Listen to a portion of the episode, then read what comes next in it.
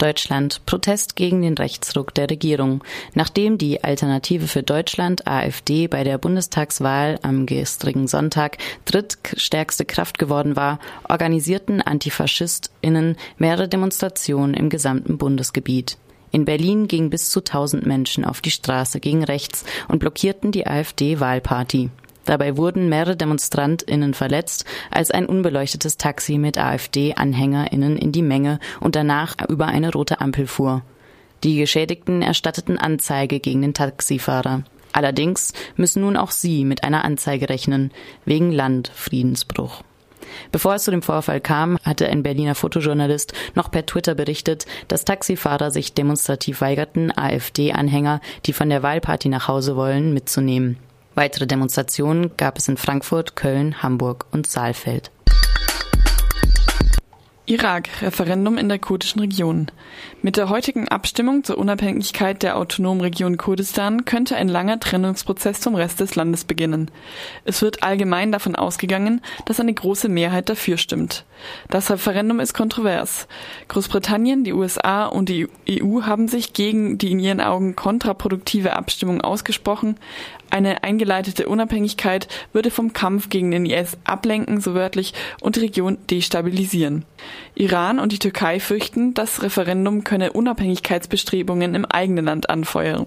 Nach jahrzehntelanger Repression, ethnischen Säuberungen unter Saddam Hussein und einer Reihe gebrochener Versprechen nach Annahme der irakischen Verfassung 2005 ist das Vertrauen in Bagdad endgültig geschwunden.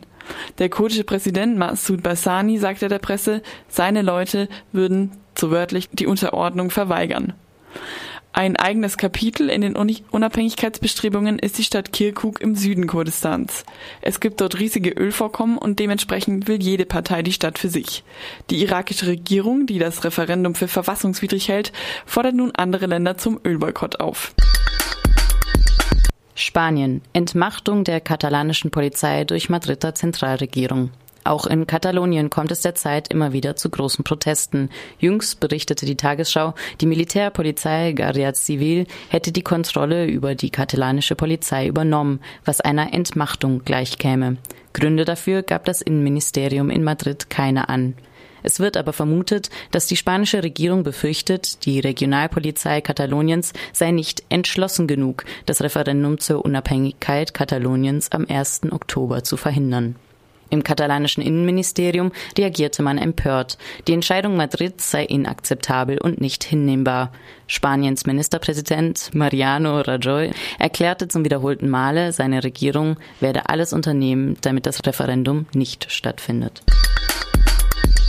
Großbritannien. Premierministerin Theresa May lädt zum Champagnerempfang.